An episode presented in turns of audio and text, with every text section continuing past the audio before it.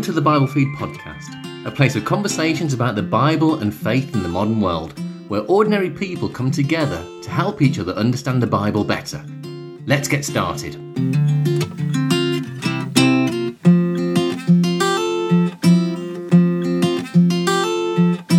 I'm Lawrence Davenport, and I'm here once again with uh, Dan Weatherall talk about the Gospel of Matthew, continuing the series. Yeah, episode five, um, six of uh, a six-part series, so we're, almost there, and it, we're just at this point just going to ask the question, "Who is Jesus?" So, I mean, this whole series is about discovering Jesus, and we're, we're only just getting around to asking that question. But Yeah. I, th- I think it's probably about time that we do that. Yeah, leave it leave it to the end. Keep the uh, crowd in suspense. That's your that's your game plan. Excellent. So, topic: Who is Jesus? Um, let's let's get stuck in. Um, so, how are we going to to deal with the topic then? Okay, so we're going to what, what we've been looking at, haven't we? Is that Matthew, as well as all the Gospels, they're they're trying to present this individual, Jesus of Nazareth, in a particular way, inviting the reader to understand who he is. So we've already seen, probably in each of the episodes so far, we've seen quite a few sort of things that start to reveal who this person is. So, for example, right right at the start, verse one of you know chapter one, verse one, he's the the son of David, the son of Abraham. So we, we talked about that probably in the very first episode, I think, um, possibly in the second one a bit Way as well. back. Way back when, yeah. Uh, so yeah, so we talked about son of David, the David being the, the king. So this is a sort of a, a royal title, and son of Abraham. He's he's an Israelite. He's you know he's from the the, the Jewish um, from Jewish heritage. So so yeah, we've got a few of those things there. But I want to dive in. There's a, there's a really pivotal moment in Matthew chapter 16, and and this is yeah, really I good. love this. I love this passage. This is a Yeah, You get you um, get some really strong characters coming out of this of this passage, don't you? in- you certainly in, uh, do. Matthew sixteen. Yeah, you certainly do. And it's really it's fascinating because Jesus is taking his disciples sort of way out north to Caesarea Philippi and uh, he he sort of basically asks them this question, the question that we're trying to discover as well, which is who is Jesus? And he he basically says, uh, you know, who do, who do people think I am? Um, shall we read that passage? Um, we probably need verses 13 to 17. Don't know, Yeah, you let me, let me read Yeah. that then. Yeah, for sure. Yeah. Um, now, when Jesus came into the district of Caesarea Philippi, he asked his disciples, Who do people say that the Son of Man is? And they said, Some say John the Baptist, others say Elijah, and others Jeremiah, or one of the prophets. He said unto them, But who do you say that I am? Simon Peter replied, You are the Christ, the Son of the living God. And Jesus answered him, Blessed are you, Simon Barjona, for flesh and blood has not revealed this to you, but my Father who is in heaven. Yeah, there we go. So it it literally is Yeah. that question. Yeah, who do you think I am? And uh, Peter gives a It's gives a interesting go. that it's interesting that it's interesting we get so far through the the ministry of Jesus and then he asks this question to to his disciples after so much time with them. Yeah, yeah, it, it is. It's really interesting, and and as we'll see, you know, in the things that we look at at different points through the gospel, people sort of come to a realization and exclaim, "Oh, you are the whatever, or you are this person," and you know, different people sort of come to that realization at different points. It's really and and and the,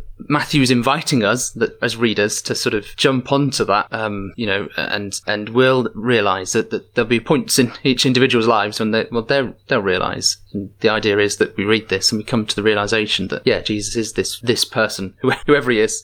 But there's a few things to think through there, then, aren't there? Yeah.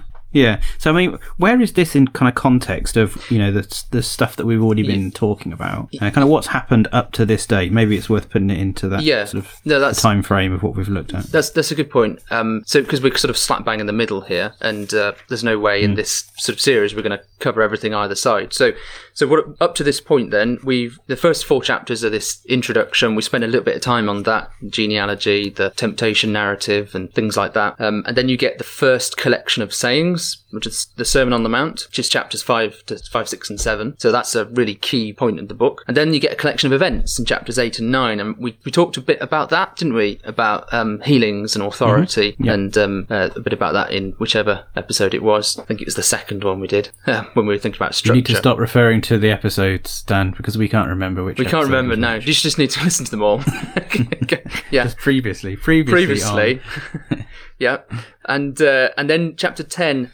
Uh, yeah, so th- those those events, those healings, are sort of designed to show Jesus' authority. That sort of this is why he can say the things that he's just said. And then in chapter ten, there's another collection of sayings, and this is now commissioning the disciples to go out and proclaim the kingdom. Um, and then what comes after that in chapters eleven and twelve is another collection of events, different things that happen, and they kind of show that instead of the emphasis being on uh, Jesus is proving his authority, this is more now an emphasis on what's happening. What, what are the people reacting? You know, they're actually reacting in different ways, and there's a pretty much a pretty a, a big division between how people are reacting. And then you get chapter 13, which is another of the five collections of sayings, and this time it's parables. And the parables are all about it labours the point, or is all about how that is basically it is dividing people, dividing people into who receive the word and and you know think about it hear it understand it and then act on it. And those who are sort of receiving the word and either rejecting it or, or not understanding it um, because they're not looking into it properly. Uh, so yeah the, the teaching of the kingdom is dividing people um, but it but the parables are teaching it's within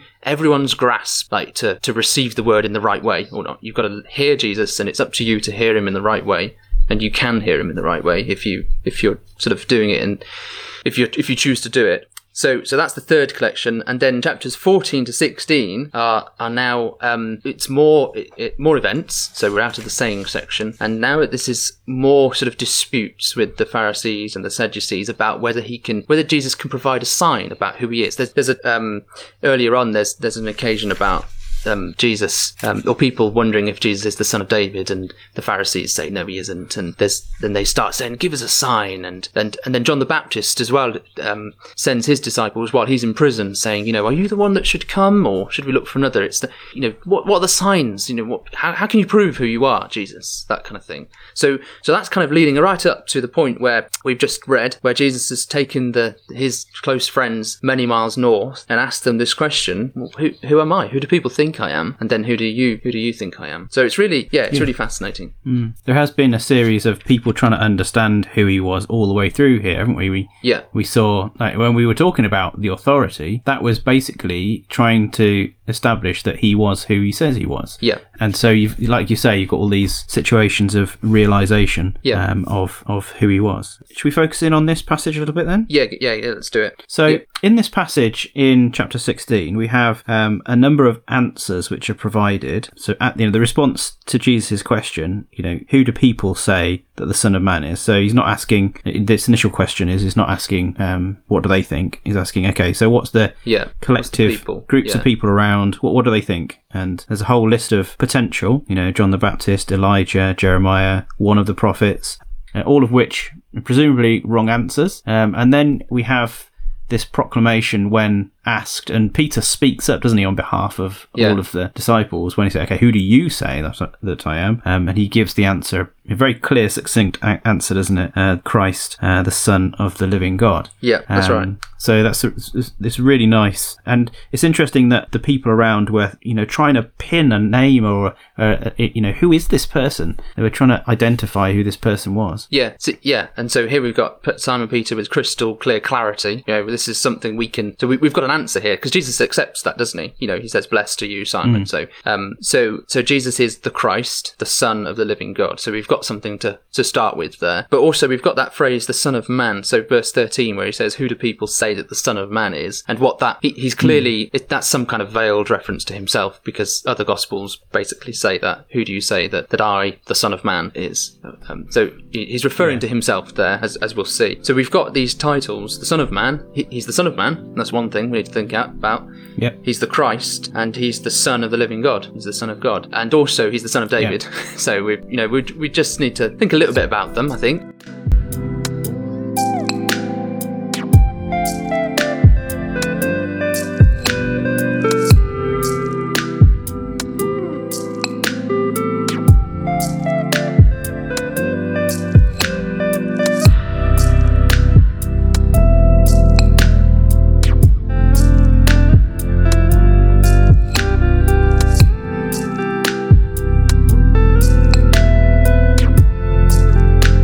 to mean, that, so the son of David um, and the son of Abraham, which is how actually Matthew starts, isn't it? That's that. Yeah. I think we can pretty safely say that was our first episode. Dan. Yep. Um, Okay. It was when we were looking at uh, the son of David and the son, the son of Abraham. So we kind of dealt with that as part of the genealogy, the thing leading up to Yeah. to the birth, and and then that linking to the description of the role that Jesus would play later on in that chapter. In in chapter one, um, it talks about the role that he will play, being the son of David, doesn't it? When when Joseph has that uh, dream as as to as to what That's right. what Jesus would be. Yeah. Um, so we kind of have an answer to that. Yep. So we ha- we know that Jesus is linked all the way back to these these father figures. Yeah. But what we don't necessarily have is a is a clear answer here yet about um, the reference to the Son of Man, Son of God, and Christ. Those Yeah. kind of three. So maybe That's we right. should focus on those. Yeah, yeah, we should. Yeah, before we just just before we do that, the, those collection of terms come again in Matthew, and there's another really crucial moment, and it's in Matthew chapter 26. Right. So I'll just um I'll read a couple of verses here. So this is in, in the trial of Jesus. So this is towards the end of his life. Um, he's just going to be found guilty. Um, and he says before the high priest in verse well, verse 63, Jesus remained silent, and the high priest said to him, "I adjure you by the living God, tell us if you are the Christ, the Son of God." Jesus said to him, You have said so, but I tell you, from now on you will see the Son of Man seated at the right hand of power and coming on the clouds of heaven. And the high priest didn't like that much, and he thought it was bla- blasphemy. So, so there you go. So those three titles have come together again. Um, he's are you the Christ, the Son of God? He's asked, and he says, Yeah, well, you've said so. That's effectively affirming that. Um, and he says, but actually, you'll also see the Son of Man um, seated and coming in clouds of heaven. Okay, seated in the, on the right hand of power of, of God. So that, that's that's fascinating. Um, and I just think, yeah, there, there's some key terms, some key moments in the history of Jesus in his life, and as recorded in the Gospel, and we just need to think through those things. Uh, interestingly, that you know Peter does know the answer, so it's not like it's been hidden as to who Jesus was. So Yeah. Peter has the you know he's been taught by Jesus what the answer is, Yeah. and it's just bringing it to the fore. And and obviously you know that answer is quite freely given by Jesus because otherwise the high priest wouldn't have asked him those questions at the end. So it's not there's nothing hidden here. It's all very plain as to Sure. linking Jesus with the Son of Man, Son of God, Yeah. Christ. Yeah, it's just working out what, what they are. Yeah. But they are, yeah. So let's do that. Okay, yeah. So let's start with Son of Man. I think um, that's the that's the title that's used the most. So I think it's about thirty times. Um, Jesus in Matthew refers to himself as the Son of Man. Um, And it, yeah, so it's his kind of preferred term to talk about himself. So we've just looked at that passage in Matthew 26 that talks about the Son of Man in terms of coming in clouds and seated at the right hand of, of God. Um, and that comes right out of Daniel. So there's a really um, uh, important passage in Daniel chapter 7. So one of the prophetic books, Daniel chapter 7, which we- we're going to have to skip way, way through the, the what's happening here. Yeah. But basically, Daniel the prophet in Babylon in exile, see, has a dream of lots of beasts, which are kind of representing the kingdoms of men, and it's all pretty terrible. Um, but then he sees, um, verse 9. So he looked, thrones were placed, and the Ancient of Days took his seat. His clothing was white as snow, and the hair of his head like pure wool. So here's a sort of a depiction of God, effectively, and there's thrones there. But then, verse 13 Behold, with the clouds of heaven there came one like a Son of Man, and he came to the Ancient of Days and was presented before him.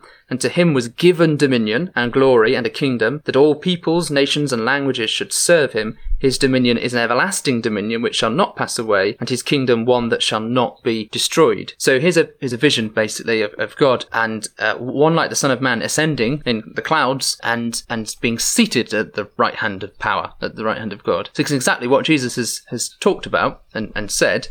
And we've already thought a bit about in, in previously in the in this series about Jesus and having authority and and having the kingdom. We talked about the kingdom a lot, didn't we? About him sort of proclaiming the kingdom and bringing the kingdom. So so there's something really crucial about this passage. Yeah.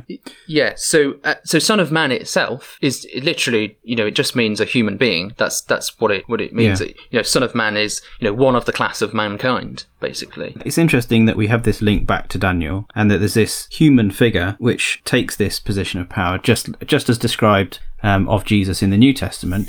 And, uh, you know, in Daniel, it's full of uh, these prophetic visions. And there's one in Daniel 2 as well, where you have um, Jesus described as a stone which is carved out without hands. And that's, that again is like a, an object of, of the earth, which has been carved out and it grows into this mountain and you get this, you get this kingdom being, being described. Mm. So you get like this repetition of patterns where you get this kingdom being created. And that also in the temptations we looked at, we will also see that Jesus was shown these kingdoms, wasn't he? Kingdoms of mm. all the earth. And he recognized, and the temptation was, take this now yourself. Yeah. But we saw that he counted that and said, that's not the way, that's not the way it should happen. The way in which this should happen should be um, God's, the God, the way that God has laid it down to, to happen. Yeah. And so yeah. we see, don't we, a link with this Son of Man, particularly, and this kingdom um, in yeah. the future. Uh, absolutely. This this is um, you know Matthew is, is bringing this all together and showing how Jesus is fulfilling all the things that were, were talked about and were expected and anticipated. Um, and uh,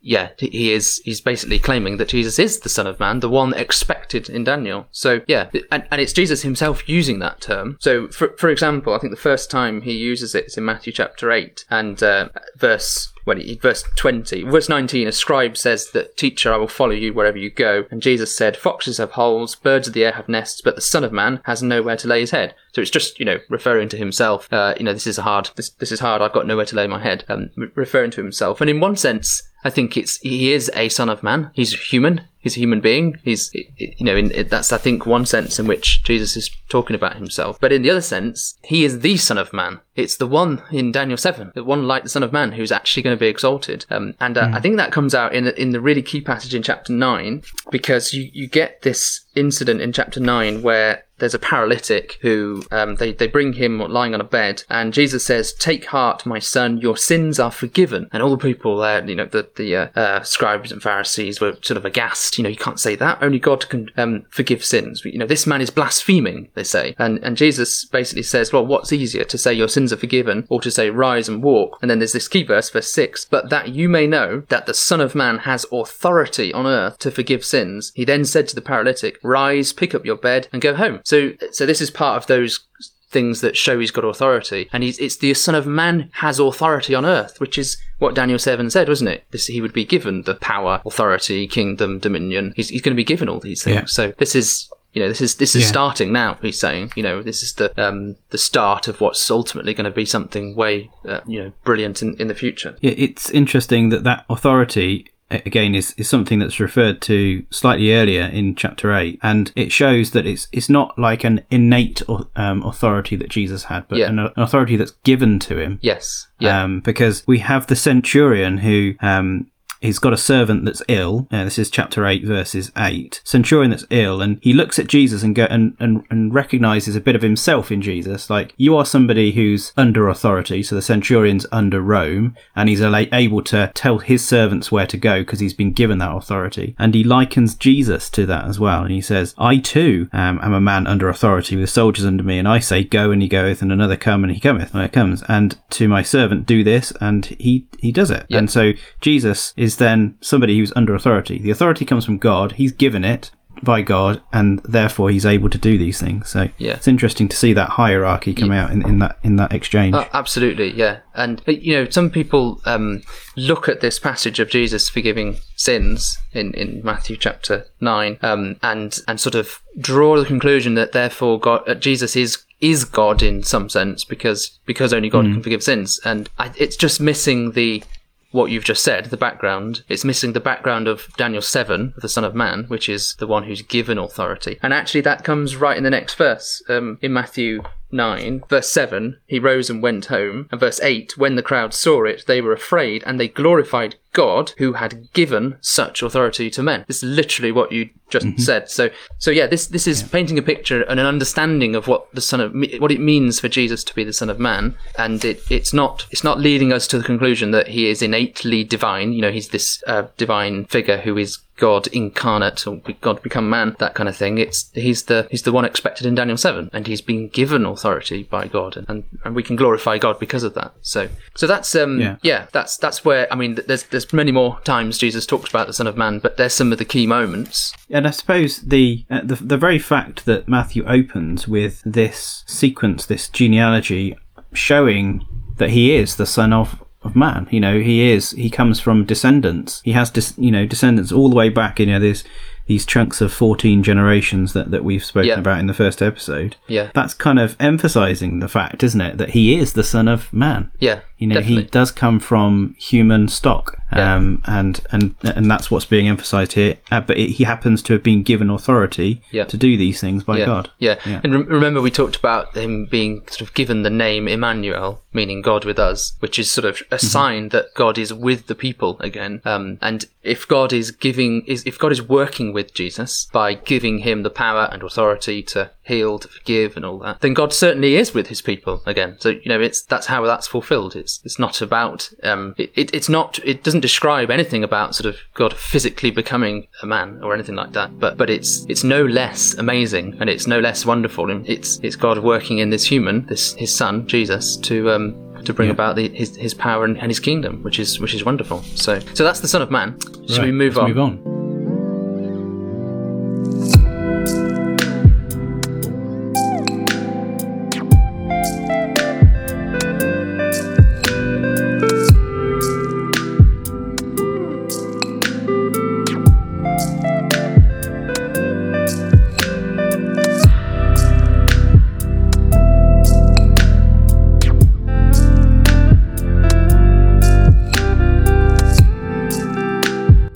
So let's just think about um, Christ next. That that title, which I think is I- I've got it down as seventeen times, um, and it, it's linked to um, it's linked to the term Son of David right at the first chapter, isn't it? First verse.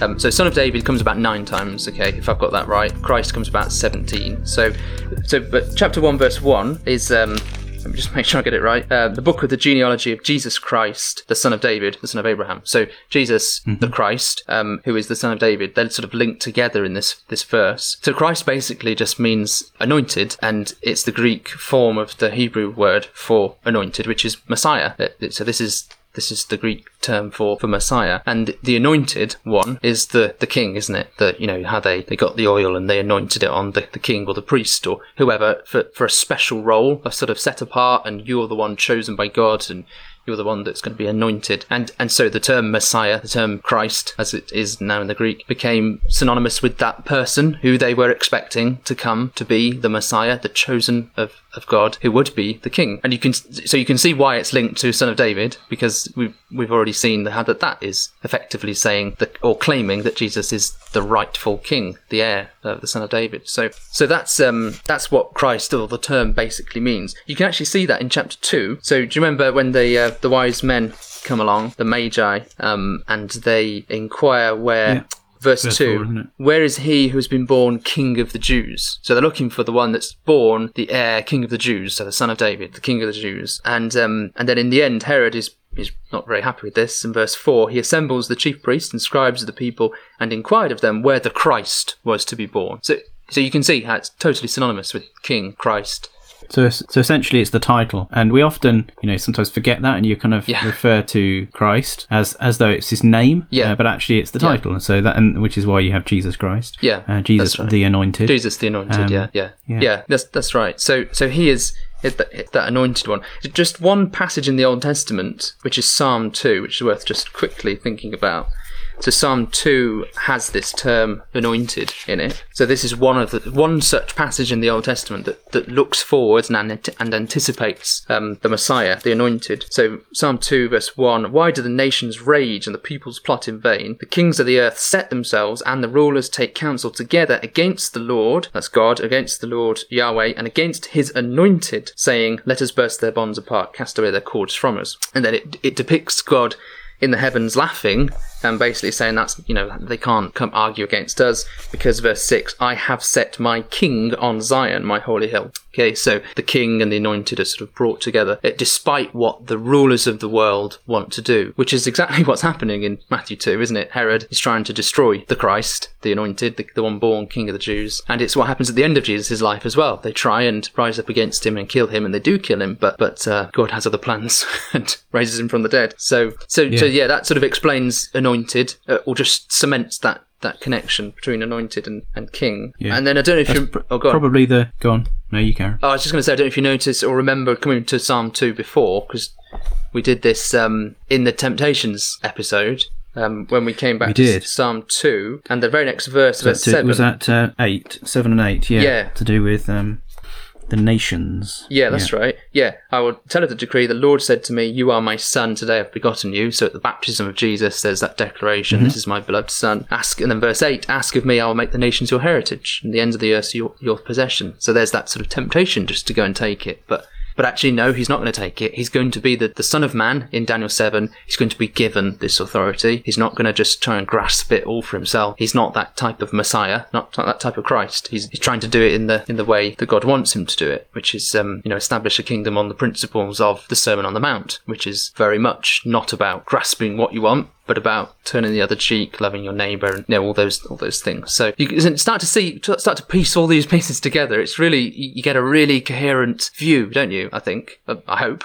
I hope anyway. Um, Well, you definitely. I mean, that Psalm two is such a wonderful uh, uh, pointer forward to Christ, isn't it? All these different aspects. Yeah. Um, and I think you know the the, the very fact that um, you've got the, the anointed being highlighted here, you've got the the the link to the role of Jesus being, um, you know, taking the kingdom, taking these nations, um, is in, is incredible. And so you've then got towards the end of that, you've got you'll break them with a rod of iron and dash them into pieces. And so you then start to see what you, what you then what we then talked about in Daniel two with the the the working out of this kingdom being created and what's going to happen hmm. completely different to him being rejected at the beginning of this chapter to um, the, the kings of the earth being being destroyed and being dashed in Yeah. pieces. So yeah. Yeah. very interesting.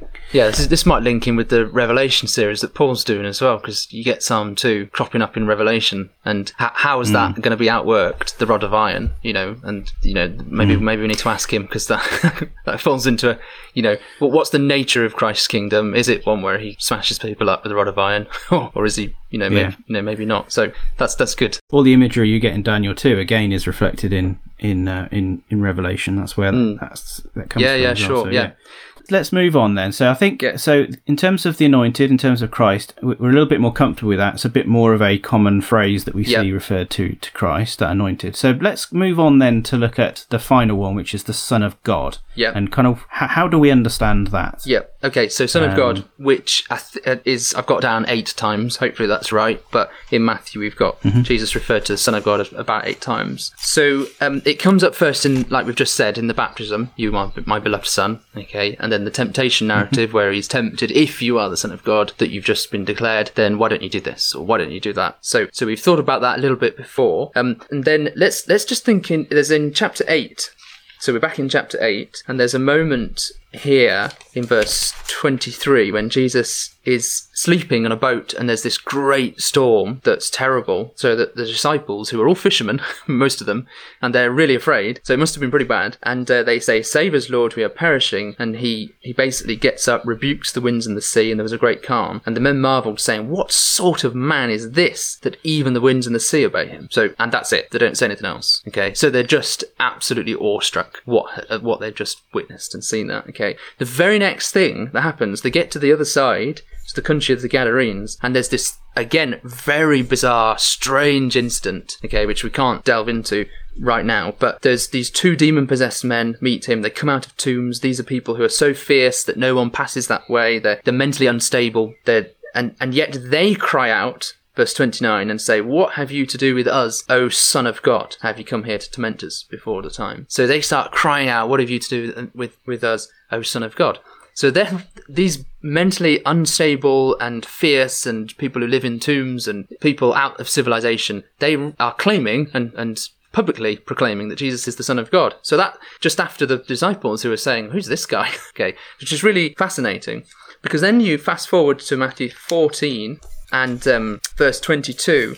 And there's a really similar incident where Jesus Jesus isn't on the boat this time. He's off. It's staying on, on the coast, and uh, the disciples go on the boat before him, and they are a long way from the land, and they're beaten by the waves. Basically, there's another storm again, and Jesus comes walking on the water. And this incident, it's a very famous incident, isn't it? Peter walks on the water, and then he's saved. Mm-hmm. And verse 32 2, when they got into the boat, the wind ceased, and those in the boat worshipped him, saying, "Truly, you are the Son of God." And it's almost as if like they they are they are starting to realize this now. This is a really similar incident, the, the you know having some kind of authority and, and control over the wind and the waves, and and they're starting to connect that with him being the Son of God um, from the from the first incident. So so that you know that I think that's um, a really interesting thing how Matthew develops this.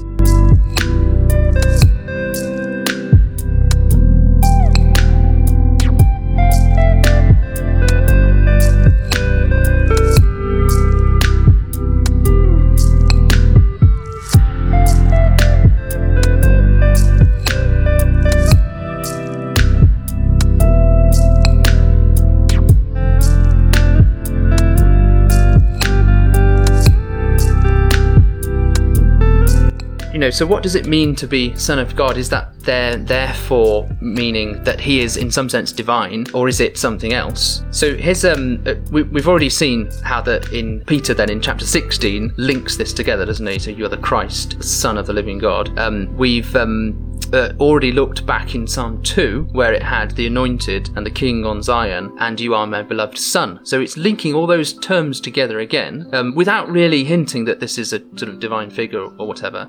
So this is how um, I thought it'd be useful to sort of share um, how Tom Wright or, or N.T. Wright in his commentary on um, on Matthew. This is what he says about this this phrase in Son of God in, in Matthew 16. He says it's important to be clear that at this stage the phrase Son of God did not mean the second person of the Trinity. There was no thought yet that the coming King would himself be divine. He does go on to say that though some of the things Jesus was doing and saying must already have made the disciples very puzzled. And uh, basically, what he's pointing out here is that the term Son of God isn't the term God the Son, which, you know, we, we might or people might hear that phrase and not the Son of God and, and just hear hear that it is saying the same thing, but it actually isn't. Um, he goes on to say, um, uh, in fact, he refers right back to, to Psalm 2 and also 2 Samuel 7 about the phrase Son of God was a biblical phrase indicating that the king stood in a particular relation to God, adopted to be his special representative, and refers back to Psalm 2. And he says, It's important if we are to understand the present passage that we don't read into it more than is there. What Peter and the others were saying was, You are the true king, you're the one Israel has been waiting for. You are God's adopted son, the one of whom the Psalms and prophets had spoken. So I, th- I think that's really interesting. Of course, Tom Wright, um, former Bishop of Durham, he, he does affirm to some kind of view of, of Trinity or some kind of view of deity of Christ. Um, but he's, he's pretty clear and accurate there that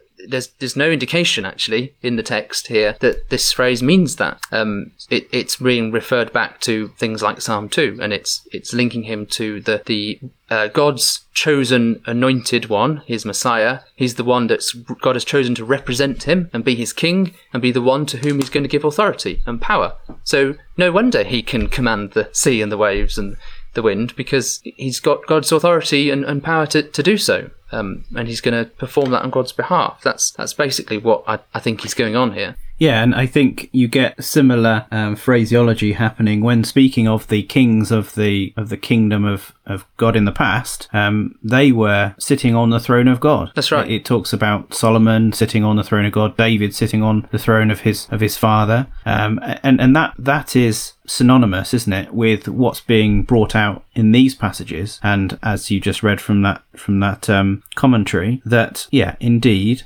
this is identifying um, the fact that he is linked with that genealogy, linked back to Abraham, leading, linked back to David, and is that seed which has been long looked for by this the, these this Jewish nation that have been looking and studying these prophecies for hundreds of years, looking for this this Son of God, this this um, person who's going to take on this role. Um, and like you say, if if you've already got a preconception of an idea in your mind, it's very easy to kind of overlay that on passages which don't necessarily substantiate it. Don't mm. you can't read that in the passage. You're coming to it with a yeah. a preconceived idea. Yeah. So it's like you know we've spoken about before. We need to read these passages honestly and yeah. work out okay what is actually being being highlighted in the in the the narrative here. Yeah, we're all we all can can do that, can't we? Um, we've got to be careful to do that. And I suppose the only only guideline 100%. for us is is the Old Testament, the context, the background, and and trying to trying to read it and hear it as the people would have read it and heard it. So yeah,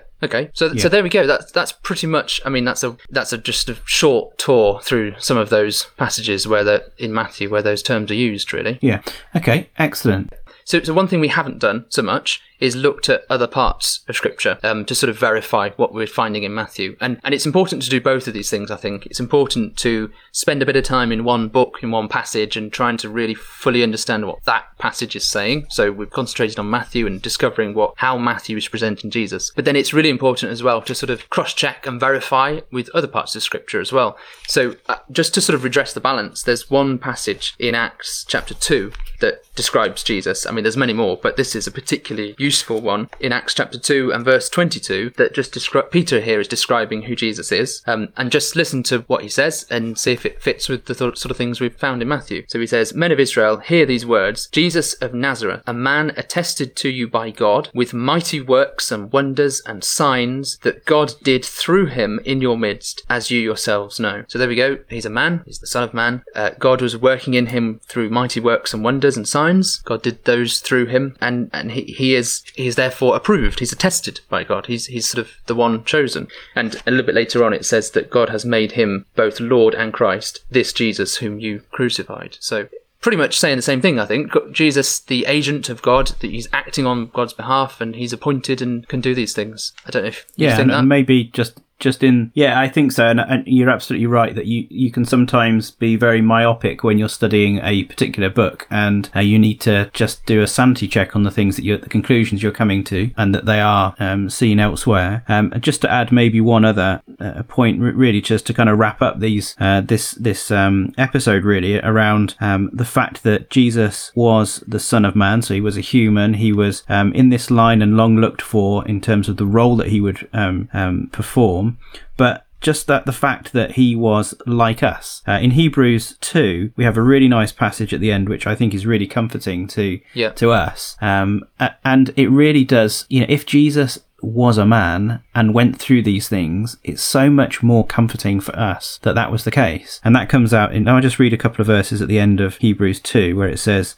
Therefore, um, he, um, he had to be made like his brothers. This is Jesus, had to be made like his brothers in every respect, so that he might become a merciful and faithful high priest. So somebody who stands and mediates uh, in the service of God to make propitiation for the sins of the people. For because he himself has suffered when tempted, he is able to help those that are being tempted.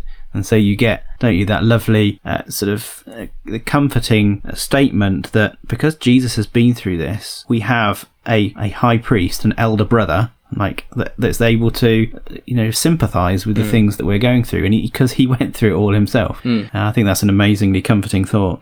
Yeah, I, I think yeah. So what you you're going on to to think about is what's the the reason why it's important to note what Jesus is, um, and who Jesus is, and how that he is human, the Son of Man. Um, because yeah, that that changes to some extent changes the dynamic of of um, his temptations and how he overcame and the suffering that he endured and stuff. It makes that it, it accentuates those things in a huge way, doesn't it? I think. Um, so yeah, Yeah, I it think so. Makes it makes it more amazing. Um, yeah. So there you go. That's I think I think we've I think we've managed to pretty much answer who Jesus is in we've discovered him in Matthew um, after five sessions there or thereabouts anyway I mean there's so much more in this book which we're just not going to look at but I think we've um, done what we can Great, thank you, uh, uh, Dan. So yeah, we've looked at those, particularly in Matthew 16, those phrases. Who was Jesus? And we've kind of scratched the surface of some of those phrases. And I'm sure plenty of hours of, of personal study yet to be done by everybody on, on those particular topics as well. Pulling all those links together that we've we've started to to look at. Uh, so I think we have one more episode left, don't we? Yeah. Dan? So w- how are we going to finish all this off? we, we just need to close it out don't we we need to think about how it all ends so we need to think about the the death of Jesus but then his resurrection as well which which will follow in really nicely to what we've just talked about so we've just established who he is so then let's think about what happens at his death and then his resurrection in the light of that and I think that will I, I hope that will be helpful and just bring everything together and, and give us you know a whole package of, of info that we've gleaned from from Matthew and take us forward from there. Great. Thanks, Dan. Thank you, everybody, for listening. Um, and see you on the final episode um, coming soon. And also go and um, look on uh, BibleFeed.org, which is our website, and also uh, join the conversation on Facebook and Instagram as well. So, Bible Feed Online. Thank you very much for listening.